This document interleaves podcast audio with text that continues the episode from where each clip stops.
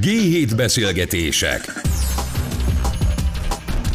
László Pállal Ez itt a G7 Podcast, és a mai vendégeink Tuza Rita és Celler Gábor, akik mind a ketten a GLL szakértői, és a tőkepiaci részleget vezetik, illetve hát igazgatók vagytok. Abban maradtunk, hogy tegeződünk. Igen. Ugye nagyjából egykorúak vagyunk. Sziasztok! Szia, Szia. Pali! És amiről ma beszélgetni fogunk, az eh, irodapiac, és azon gondolkodom, hogy eh, válság után, válság előtt, Covid-válság, meg egyéb válság, meg nem tudom, visszamentünk az irodába, meg mégsem mentünk annyira vissza az irodába, és azon gondolkodtam, hogy, hogy most hogy néz ki ez a piac, tehát hogy nekem az a képen van, hogy a, a meg azt ti is mondtátok már ebben az adásban is, hogy a, a prémium piac az mintha nem akarna veszteni a fényéből. Hogy néz ki most ez az egész? Tudtok-e ebben nekem egy kis rendet vágni? Jelenleg a budapesti irodapiacon nagyjából 4 millió négyzetméter uh, iroda található. Ez az összeg magába foglalja egyébként a kimondottan bérbeadási célral épült ingatlanokat, illetve a székházakat is.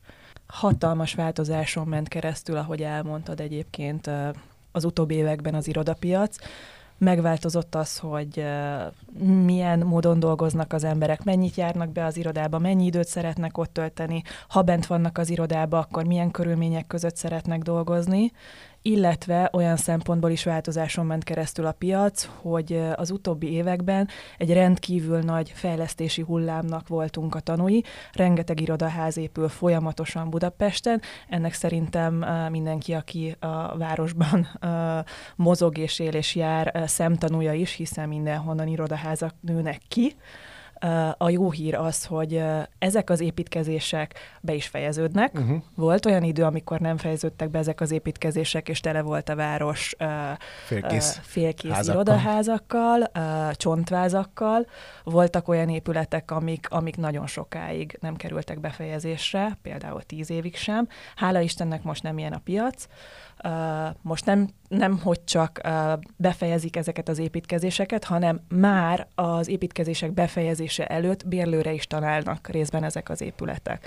Tehát van egy elég erős bérlői kereslet, aminek szemtanúi vagyunk, ugyanakkor uh, azt sem uh, tagadhatjuk le, hogy ez a bérlői kereslet a COVID, uh, illetve a jelenlegi gazdasági válságnak a következtében valamennyire lecsökkent, de abszolút nem, nem dőlt a földbe az irodapiac. Az üresedési ráta némileg emelkedett, ugyanakkor például a bérleti díjak azok továbbra is emelkednek, emelkednek az irodapiacon, ami uh, első hallásra lehet, hogy, uh, Ijesztő. hogy, hogy ijesztő és érthetetlen is, de hát ennek a, az elsődleges oka az az, hogy az építőipari költségek rendkívül mértékben, rendkívüli mértékben megemelkedtek, és ezeket egyszerűen muszáj beleépíteni a bérleti díjakba a fejlesztőknek és a tulajdonosoknak. Gábor, te mennyire látod válságosnak ezt a piacot? Vagy éppen nem válságosnak? nem, nem látom válságosnak, de amit a Rita is az előbb elmondott, tehát, hogy látunk változásokat a piacba. Ugye mi a GLL-nek a tőkepiaci részlegén elsősorban a, a- befektetésekkel ö, foglalkozunk. Itt ö, van a, az éves tranzakciós volumenekben abszolút egy, egy, egy változás az elmúlt évekhez képest és ez, ez a változás ez egyébként abban érhető tetten, hogy az elmúlt évekhez képest teljes tranzakciós volumen tekintetében is, tehát a, a, az összes eszközosztályt együttvéve is alacsonyabb befektetői aktivitást és tranzakciószámot várunk a, Mhm. a, az év végéig, és kicsit meglepő módon a, a, a, a, kereskedelmi, kiskereskedelmi ingatlanok egy nagyobb ö, százalékot tesznek ki a, az éves tranzakciós volumenből, mint azt ö, korábban tapasztaltuk, és ami abszolút a Covid-dal ö, terhelt 2020-as, 2021-es évben amúgy egyébként teljesen ö, jogosan várható is volt. Ami ö, változás az elmúlt évekhez képest, hogy az irodapiacon, tehát itt a, az iroda befektetési piacon egy a korábbi évekhez képest sokkal alacsonyabb tranzakciós számot látunk, ami ami, ami, ami ki is hat a, a magyar számokra, mert a tulajdonképpen az elmúlt tíz évnek így a tapasztalata az, hogy durván 70%-a az éves tranzakciós volumeneknek az egyébként irodatranzakciókból ö, tevődik össze, és ö, durván minden évben egy ilyen 7-800 millió euró összvolumenű tranzakció történik a, az irodaeszközosztályban. Ez az idei évben nagyon-nagyon lecsökken, és nem fogjuk, nem fogjuk egy, egy minimum 20-30-40 százalékkal alacsonyabb uh-huh. értékű tranzakció számot látunk történni egyébként így a, a, a, az iroda mm, az irodaeszközosztályon belül. Ennek ennek némileg uh, van, van köze azokhoz a, a a, a bérlői bizonytalanságokhoz, a, amiket látunk a piacon, hogy hogy itt egy átrendeződés van az, annak a tekintetében is, hogy hogyan használják a bérlők az irodaterületeket. De... Tök másra van szükségem. Tehát ideig az volt, hogy az kellett, hogy legyen egy hely, ahol tud dolgozni az én userem. Most az kell, hogy amellett, hogy dolgozik, ha már egyáltalán bejön az irodába, akkor olyan szolgáltatásokat kapjon, gondolom én pluszban, amire érdemes uh-huh. bemennem. Abszolút, és ez nagyon, nagyon meg is mutatkozott, tehát a, a, az iroda felhasználásokban mondjuk, hogyha ha csak egy ilyen két-három évre megyünk vissza, amikor bejött először a, a Covid krízis, és mindenki megijedt, hogy úristen, akkor soha a, többet nem kell iroda, Soha igen. többet nem kell bemenni az irodába. Az iroda, mint, mint, mint lokáció, mint, mint, mint tárgyi eszköz, az, az tulajdonképpen halott, nem lesz rá szükség és ez, ez, ez, ez, ez valameddig így, így tartotta is magát ez a, ez a vélekedés, de az egész COVID azáltal, hogy maga az egészségügyi vészhelyzetet is, is, is tulajdonképpen tudtuk kezelni, és megszűnt az első, az első sorban mutatkozó egészségügyi kockázat magával, magával a Covid-dal, egész egyszerűen visszakerültek a, a, a bérlők a, a, a régi kerékvágásba olyan szinten, hogy régebben azért mentek be, hogy az volt a mondás, hogy az irodának ö, legalább olyan jónak kell lennie, mint, mint, mint az otthon. Uh-huh. Aztán uh, ez teljesen átfordult egy olyanba, hogy az irodának jobbnak Jobb. kell lenni, mint az otthon. És nem elég, munka... hogy nincs melletted a gyereket, hanem még mást is kell Hanem még mást is lehet abszolút csinálni. Tehát, hogy ez a ez a, ez, ez a történetnek egyébként így a, a bérlői olvasata, de ez, ez tulajdonképpen ez, erről szólt az elmúlt két év, és, és ezt láttuk, hogy, hogy igenis van szükség is, ö, ö, van szükség irodára, nagyon nehéz úgy megtartani egész egyszerűen a, a munkavállalók közötti kohéziót, hogy nincs egy, egy, egy fizikai tér, ahol ők együtt tudnak létezni, tehát itt egy, ö, egy, egy, egy nagyon komoly hatékonyság romlással nézhet szembe, vagy van annak kockázata, hogyha ha, ha nem, te, nem te, teremtik meg a cégek azt a fizikai lehetőséget, hogy, hogy a munkavállalóik találkozzanak, együttműködjenek. És ezt, ezt, ezt szerintem ezt nagyon sokan, tehát hogy ezt meg is értették a piacon, és ö, visszakerültünk egy ilyen ö, egy ilyen normába. A befektetési oldal... Ezt akartam kérdezni, az... befektetési oldal, hogy mennyire vagyunk mi még szexi destináció? Tehát, hogy Magyarország az mennyire számít még külföldről nézve? Vagy hogy hogy számít? Brutálisan őszinte válasz lesz. Én mindig Tehát, szeretem az olyat. Azért a Magyarország, hogyha csak a, az ingatlanpiaci volumeneket, éves volumeneket nézzük, akkor ez egy kerekítési hiba. Uh-huh. Tehát nagyon alacsony a befektetési volumenünk éves szinten, akár Lengyelországhoz, vagy akár Csehországhoz képest is. Tehát a csehek azért, azért, azért fura, mert én azt gondolnám, hogy ez méret okán van, de ezek szerint akkor nem méret okán van. Uh, igen, mert mondjuk Csehországban is legalább uh, uh, dupla akkora befektetési befektetési volumeneket szoktak uh-huh. regisztrálni éves szinten, mint Magyarországon. Ennek ellenére szerintem uh, nem is fair Magyarországot mondjuk mondjuk Franciaországhoz vagy Németországhoz hasonlítani, és teljesen felesleges is. Az a legjobb, hogyha magunkhoz hasonlítjuk magunkat, és megnézzük. De ha azt mondom, hogy nézzük meg legalább a V4-eknél, hogy uh-huh. állunk? A, a, a bérleti díjaink nagyjából azonos szinten vannak, mint mondjuk Csehországban vagy, vagy Lengyelországban, ugyanakkor a hozam szintjeink jóval rosszabbak, uh-huh. így mondanám. Egy 100-150 bázispontos eltérés mindig is tapasztalható volt a magyarországi, illetve a cseh, illetve a lengyelországi hozamszintek között minden eszközosztály, eszközosztályon belül. Országkockázat, illetve egyéb ingatlanpiaci fundamentumoknak a beárazása, sokkal likvidebbek ezek a piacok, mind bérlői szempontból, mind befektetési szempontból. Bérleti díj szempontjából stabilabbak voltak például a válság alatt bérlői kereslet szempontjából is sokkal hamarabb pattantak vissza. Ezek be vannak árazva, ezek a, uh-huh. ezek a hiányosságok, vagy hátrányok, vagy gyengeségek, inkább így mondanám. Magyarországgal kapcsolatban.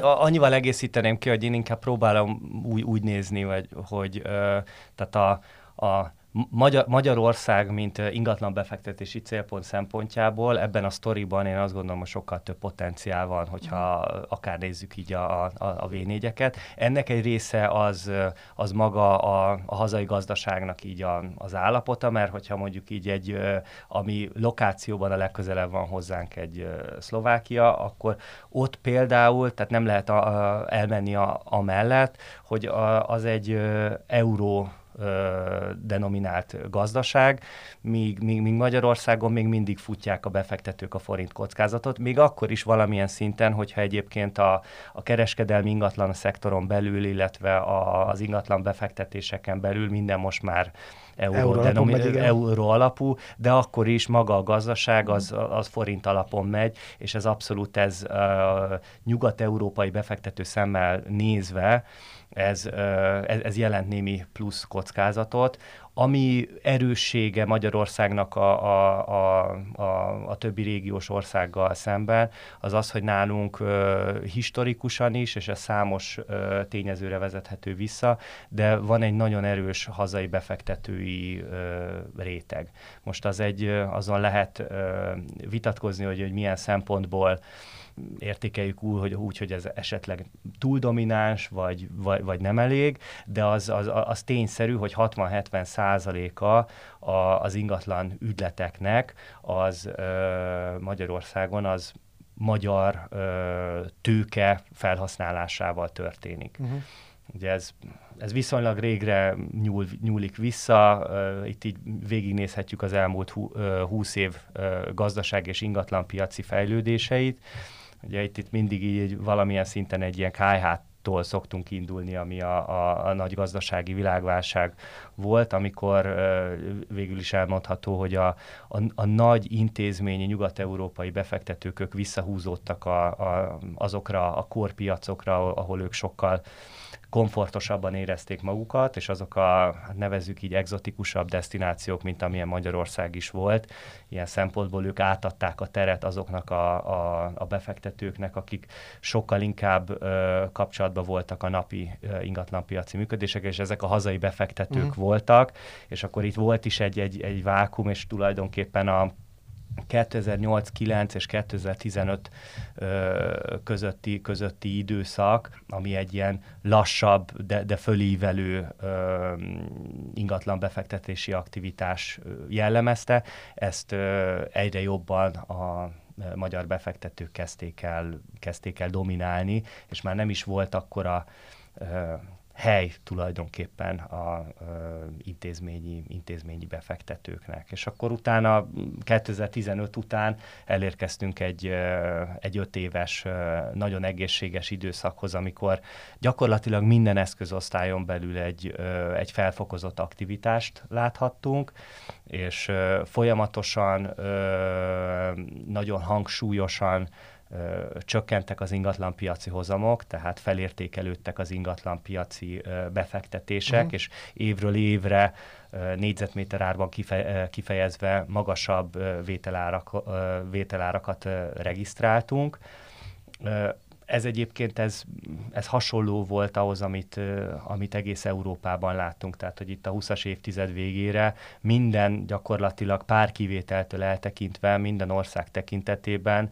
rekordalacsony hozamszintekkel álltunk szembe, és tényleg eljutottunk egy, egy olyan piacra itt 2019-20 környékén, amikor uh, már, már annyira rekord alacsony hozamok voltak, hogy ö, egész egyszerűen azért száradt ki a, a piac, és azért nem tudta megismételni a piac azokat a likviditási számokat, amiket korábban láttunk, mert hogy ö, nem volt gyakorlatilag termék, mert az eladók is azt látták, hogy hát itt évről évre folyamatosan csak egyre jobb lesz a termék, egyre többet fog érni, akkor én, én Minek, igen. Min, minek adjam el, hogyha, hogyha jövőre még jobb lesz. És akkor ez kicsit ez így benne volt, uh-huh. hogy még jobb lesz, még jobb lesz, aztán erre jött rá így a Covid, amit, ami mindent áthúzott, de, de, de azzal meg megtanultunk együtt élni, meg nem tudom, globálisan mondva is, tehát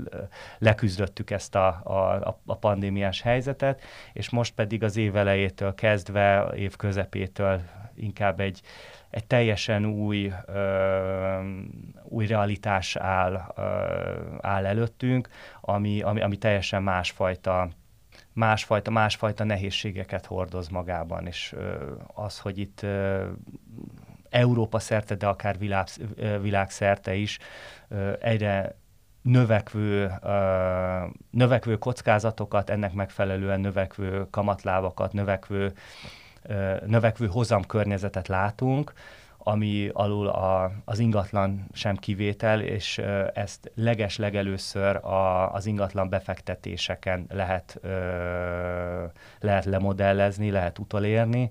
Gyakorlatilag ki lehet mondani, hogy, ö, hogy volt egy trendforduló, valószínűleg elérkeztek a, a piacok a, a a legalacsonyabb hozamszintekre, és, és most van egy, van egy kiigazítás, mm. van, egy, van egy átárazódás, ami a, a, a növekvő hozamkörnyezetre vezethető vissza.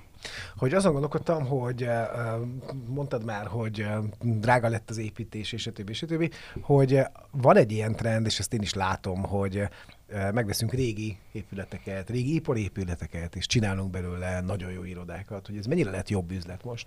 A régi épületek átalakításának, felújításának, modernizálásának volt egy nagyon népszerű időszaka így az elmúlt, vagy egy nagyon népszerű periódusa volt az elmúlt négy-öt évben abszolút.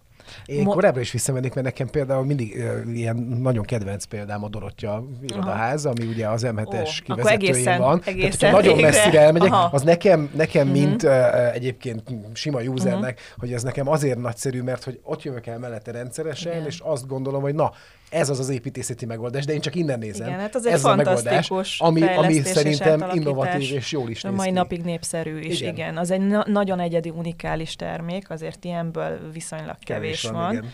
És ami az ilyen uh, termékek uh, uh, felújításánál és fejlesztés esetében még nagyon fontos az a lokáció. Tehát ugye ez az unalomig ismételt három szó, lokáció, lokáció, lokáció. De ez, hogyha én veszek lakást, akkor is így van. Tehát, Abszolút. Ugye?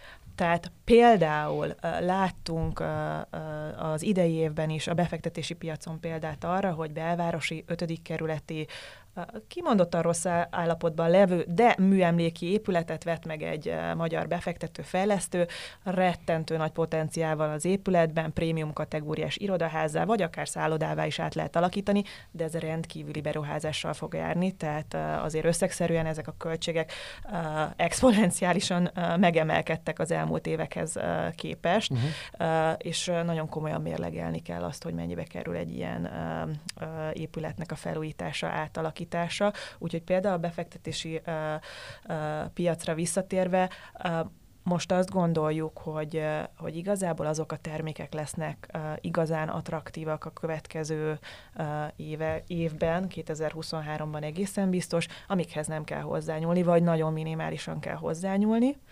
Fel vannak töltve bérlőkkel, még lehetőleg jó sokáig, tehát a bérleti mhm. időtartam még lehetőleg jó sokáig fog tartani, szépen piaci átlagos bérleti díj ketyeg, remélhetőleg a bérlő fizetési hajlandósága és fegyelme nagyon nagy, Uh, Vagy legalábbis olyan dologgal foglalkozik, ami nem borul be egyik igen, napról a másikra. Igen, igen, és ezek lesznek azok a termékek, amik, amik várhatóan nagy érdeklődést fognak generálni.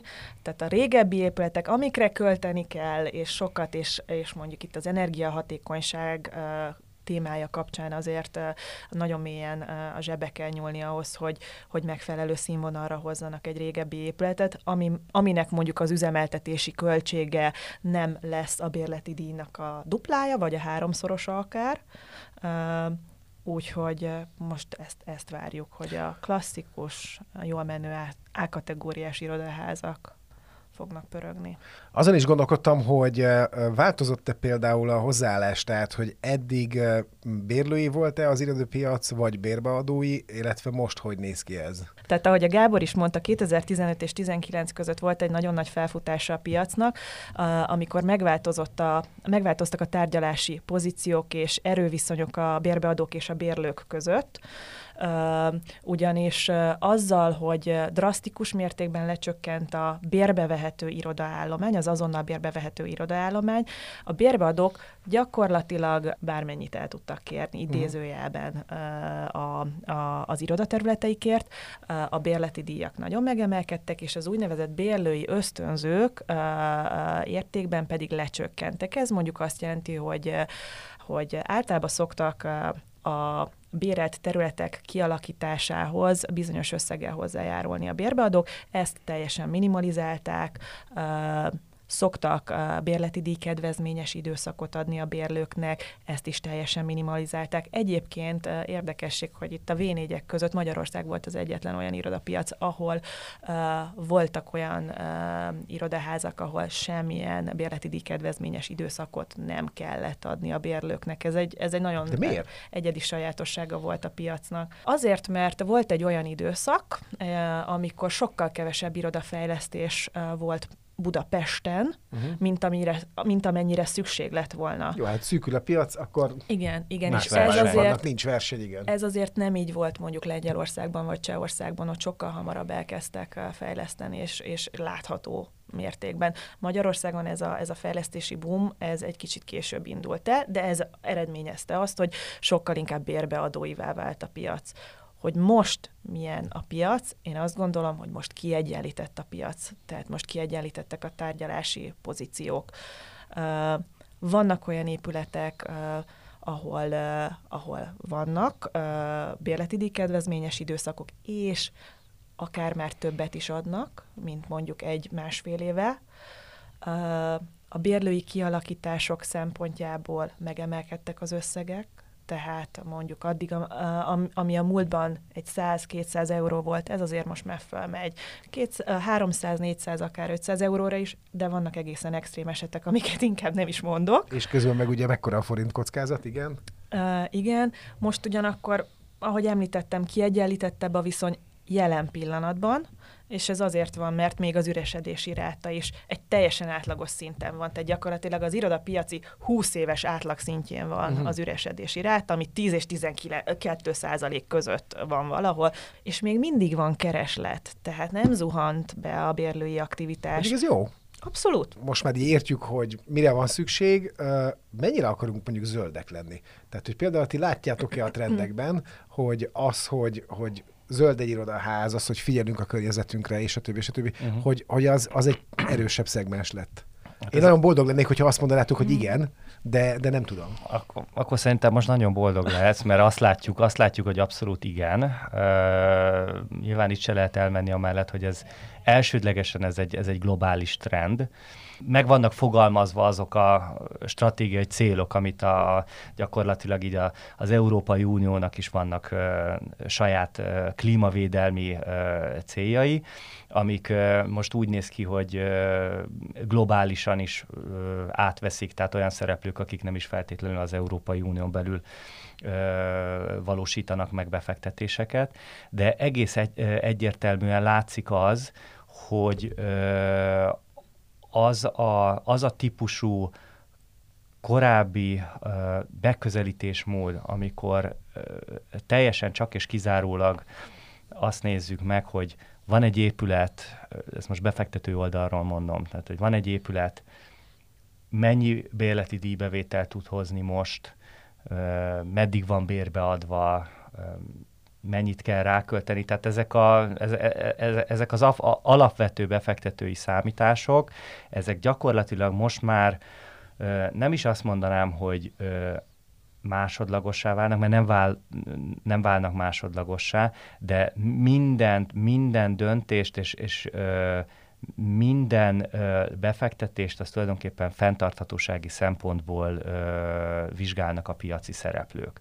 Most, hogyha egy, egy ö, tulajdonos kimegy a piacra egy irodaépülettel, de akár egy akár egy, ö, Logisztikai egy logisztika, csarnokkal. vagy uh-huh. Csarnokkal, vagy ö, bevásárlóközponttal, akkor az első kérdések vele szemben azok az lesznek, hogy ö, mennyire energiahatékony az épület, mi a, a, az energetikai ö, besorolása, hogyan lehet ö, javítani a hatékonyságon, tehát hogy rögtön, rögtön ezek a kérdések merülnek fel. Nyilván erre most ö, ezekre, a- e, e, erre a típusú ö, megközelítésre nagyon ö, ráerősít a mostani ö, energetikai válság, és hogy a, a, a növeköd, a növekedő költségelemek, de ez, ö, ez, abszolút jelen pillanatban hangsúlyos. Nyugat-Európában, fejlettebb piacokon ez már a, az ESG központú befektetési stratégiák, azok sokkal inkább ö, dominánsak.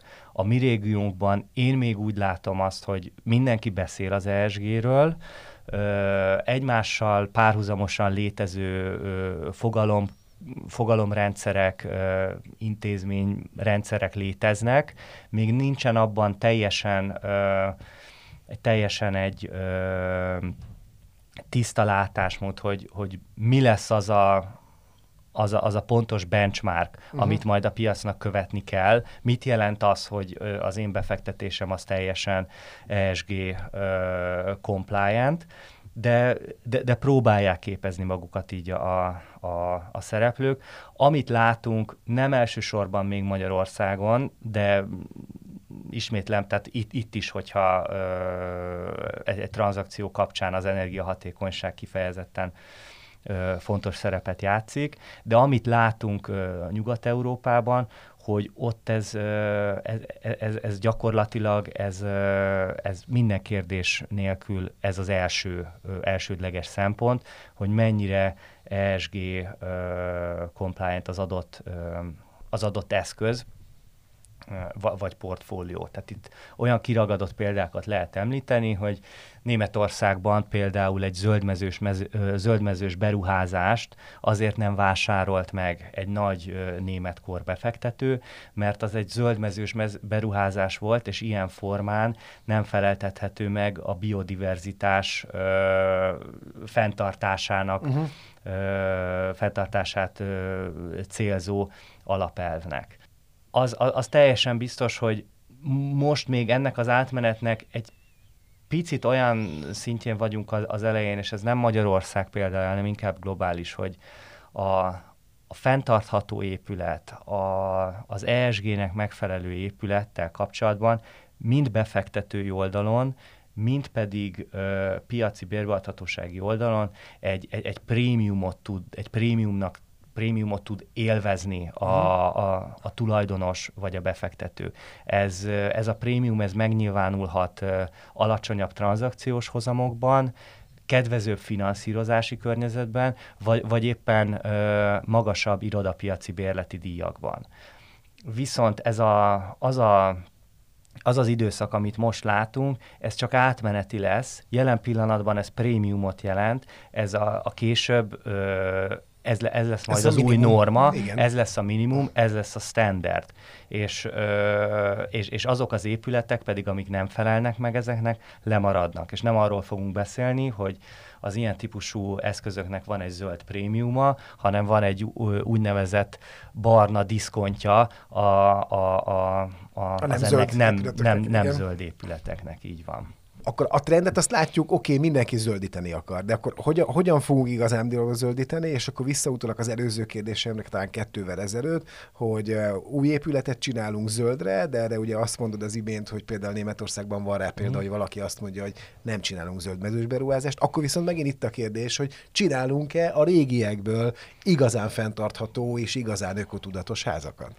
Ide tulajdonképpen érettségben kell elérni a piacnak, és ebben uh, én azt gondolom, hogy rendkívül nagy uh, felelőssége van a finanszírozói szektornak is, ahol uh, abszolút a, a bankok nézik a, a, az ESG kritériumoknak való megfelelést, viszont én úgy látom a, a, azokból a tapasztalatokból, amiket én látok most itt a régióban, meg Magyarország tekintetében, hogy ez a megközelítés, ez inkább ez egy, ö, úgy mondanám, hogy stock típusú megközelítés, és nem egy flow, tehát, hogy azokat a termékeket részesítik nagyon előnyben, ami már most megfelel az ESG kritériumoknak, és nagyon nehéz jelen pillanatban, ö, vagy hát azt mondanám, hogy nehezebb finanszírozást találni azokra a projektekre, amik meg most nem felelnek meg, de bennük van az a potenciál, hogy ez egy, hogy, hogy a későbbiekben megfelelnek, alakítani. és hogy át lehessen alakítani. És hogy talán itt majd, majd szükség van arra is, hogy, hogy, hogy ne csak a, a már most ö,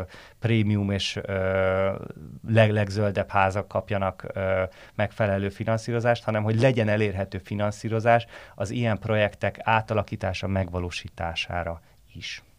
Jó, én nagyon szépen köszönöm Tuzaritának és Celler Gábornak, a GLR tőkepiaci részleg igazgatóinak, hogy ma itt voltak velünk.